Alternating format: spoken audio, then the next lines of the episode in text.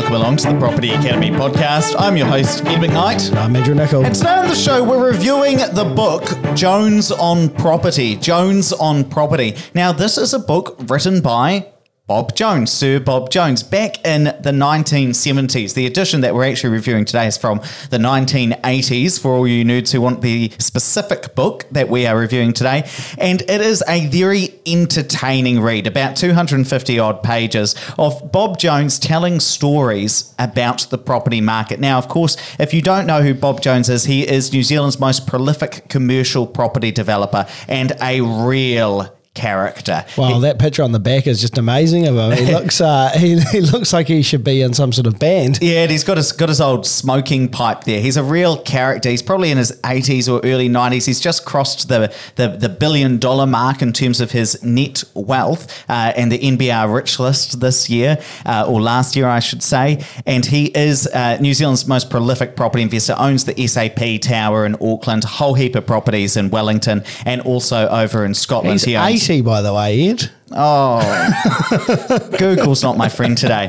Um, so what we want to do is is the seven key takeaways f- from reading this book, along with who it is right for and, and what you're not going to learn in it. So the good the the what you are going to learn and the what the what you're not going to learn within it. So my first key takeaway is in chapter three, and it's called Bob Jones's uh, three golden rules of property, which are location, location, location. He says I could have made it twenty golden rules, but they'd all be location as well.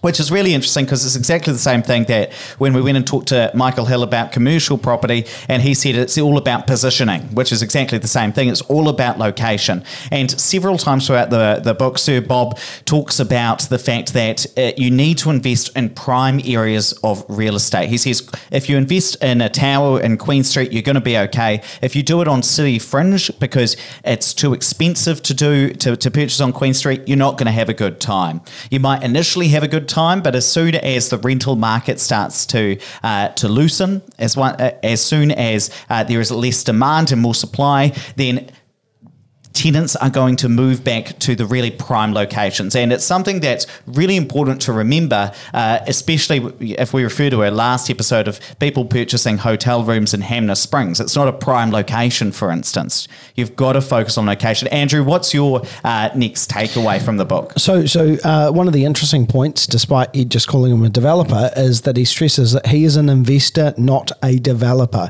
And he actually doesn't want to get involved in development because it's too bloody hard. And um, interestingly enough, so this was in 1980 that this book was written, um, and and the um, inflation rate around then was about 17%.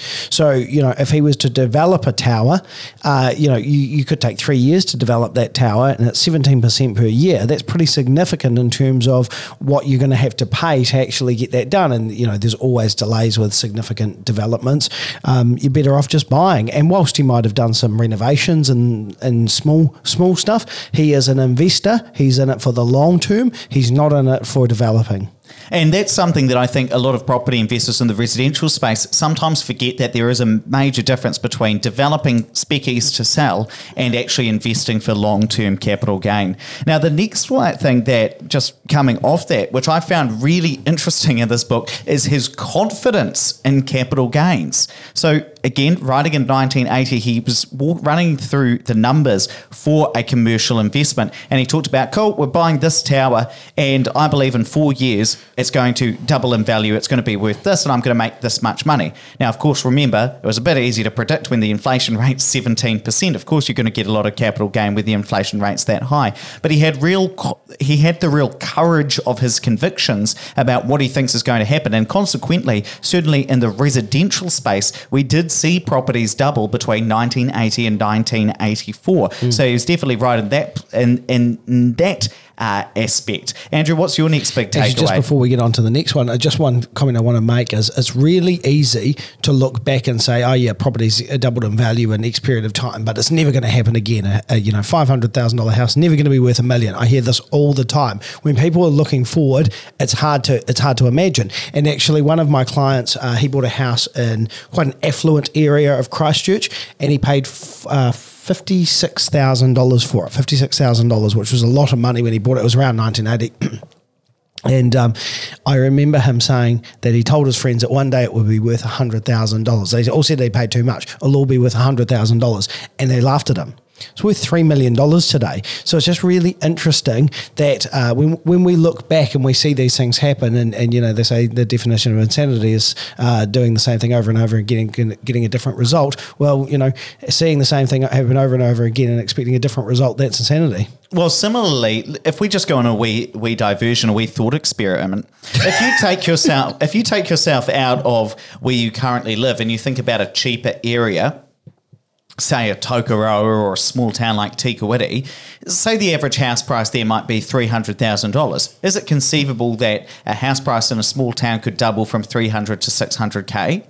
Absolutely conceivable yeah. because we've seen it happen in Christchurch. So if you pl- apply that same thinking there to to uh, uh, where you currently live, it kind of holds as well. When we talk to some people in Singapore who have seen astronomical house price inflation, they say absolutely your house prices could double again because yeah. we've seen it happen over there. So you can lose perspective being in it. But Andrew, sorry, I've, I've, I've talked right. over your, your I next think takeaway. A good, there's a good webinar on this available on the internet, I think. Uh, now, the next one is uh, when he's talking about dealing with accountants and lawyers, um, if he's dealing with a particularly, you know, really um, aggressive lawyers or aggressive accountants, he will say, but don't screw it up um, because he might want this problem property deal done. But sometimes these experts, lawyers and accountants can just get in the way of a deal. And actually, I've just got off the phone to a client of mine that rang me to say, thank you, we've gone unconditional. He's been conditional for coming up six weeks now. Uh, and, and actually, this came down to just a breakdown between his lawyers and the vendor's lawyers. And they just had uh, basically both lawyers didn't like each other anymore and they weren't responding to each other. And they almost lost the deal uh, because lawyers were about to screw it up. So don't let your professionals get in the way of a deal. Exactly. Now, the next one that's really interesting is he talks about the sort of things to look out for or be really wary of in commercial real estate. And so this would be something along the lines of if uh, a, a landlord had offered, uh, had was getting a really, really good rental yield from their property. So say they're getting 50k from their tenant every year, but really the market rate's only 40k for that property.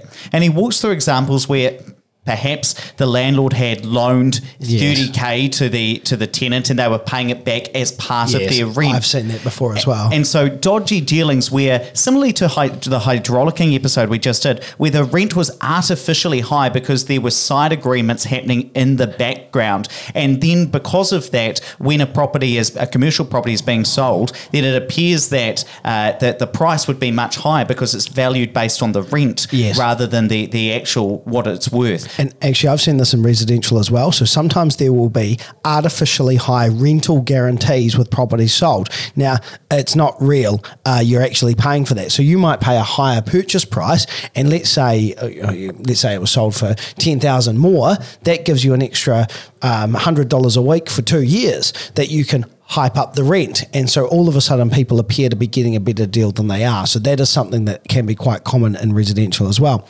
Um, number six, um, uh, really interesting. So this book, again, written 40 years ago, has got a lot of the same uh, things going on. So you've got the government making changes to regulation, making it harder for landlords. You've got land, uh, uh, people complaining about the high prices of rent. You've got all of the same things happening there that were ha- that are happening today. And in 40 years, it will still be happening. There will always be these kind of tones. So if you if you read the paper and think, God, it's hard to buy, be a property investor today, it is. It's always going to be hard. So get over it.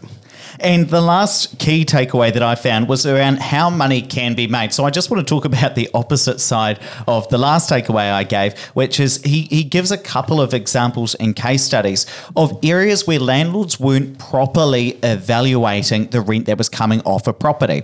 And the example he gave, I think, was of a, of a large media publisher, or uh, no, sorry, it was actually a government agency that had a 15 or 20 year lease on a commercial property.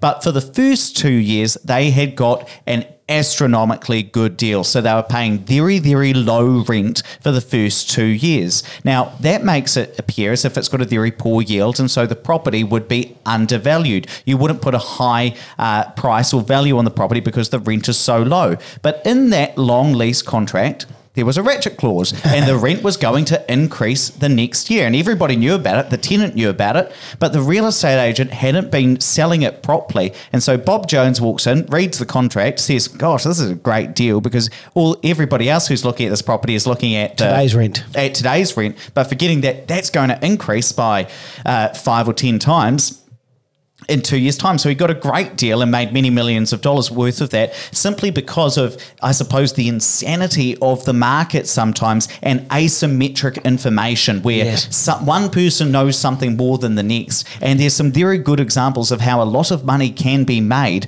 by investing smartly, specifically in commercial properties. Yes, You and wouldn't it- get this in residential. No, and actually, uh, the, the interesting part there is the information was readily available for everyone. Someone just hadn't read it, and he did. And that's the really important thing to actually read what you're doing. Now, the lastly, just to wrap it up, we want to talk about what you're going to learn from this book and what you're not going to learn, who it is for, who it's not for. So I'll talk about who it is for. It's, if you want an entertaining read, it's certainly very entertaining. He's got a very specific style. Uh, he loves hyperbole. He loves to hype things up, say outrageous things, which he only kind of half means or maybe he fully means, but he, he does it in a joking way. It's very entertaining and you'll get some really interesting stories and principles, but you've got to put it into context. This book was written in the 1980s and there are some, there, certainly the numbers and some of the case studies and the things about specific areas won't necessarily apply today. So you do have to put it in today's context. Uh, and I suppose that's that comes to what you were going to talk about, Andrew. Yeah, which is who it's not right for. This isn't a playbook. This isn't a, a lesson of how to be Bob Jones. Uh, if you want to, if you want to learn to be a property investor, follow the Property uh, Academy podcast and webinar series. Uh, this, this is more just some stories and, and some of his experiences. In the back, in the back, uh, just reading now, it says property millionaire, enthusiastic about capitalism, boxing, fishing, loathes socialists. and he does talk about trout fishing and he talks about lots of uh, just absolutely wonderful things. So I think that if you are the sort of person who loves a hard case, uh, a hard case New Zealander, the sort of person who's going to go and start his own political party, which he did back in the 80s, uh, you're going to really enjoy this book. and Bob, if you're listening, we'd love to have you on the show next. Fantastic. Let's wrap it up there. But please don't forget to rate, review, and subscribe to the show. It really does help us get the message out to more people. And if you want to meet Andrew and I, why not come along to our Property Academy live series? We're coming to Wellington, we're coming to Christchurch, we're coming to Auckland, and we're going to record uh, a live podcast in front of you guys, as well as we've got some some quite fun things planned as well. Now, this is a completely free event. We're covering the booze, we're covering the food. Just bring yourself and a friend. I'm going to drop a link to that in the show notes. So tap or swipe over that cover. It'll take you right there. Or just go to opespartners.co.nz slash pod event.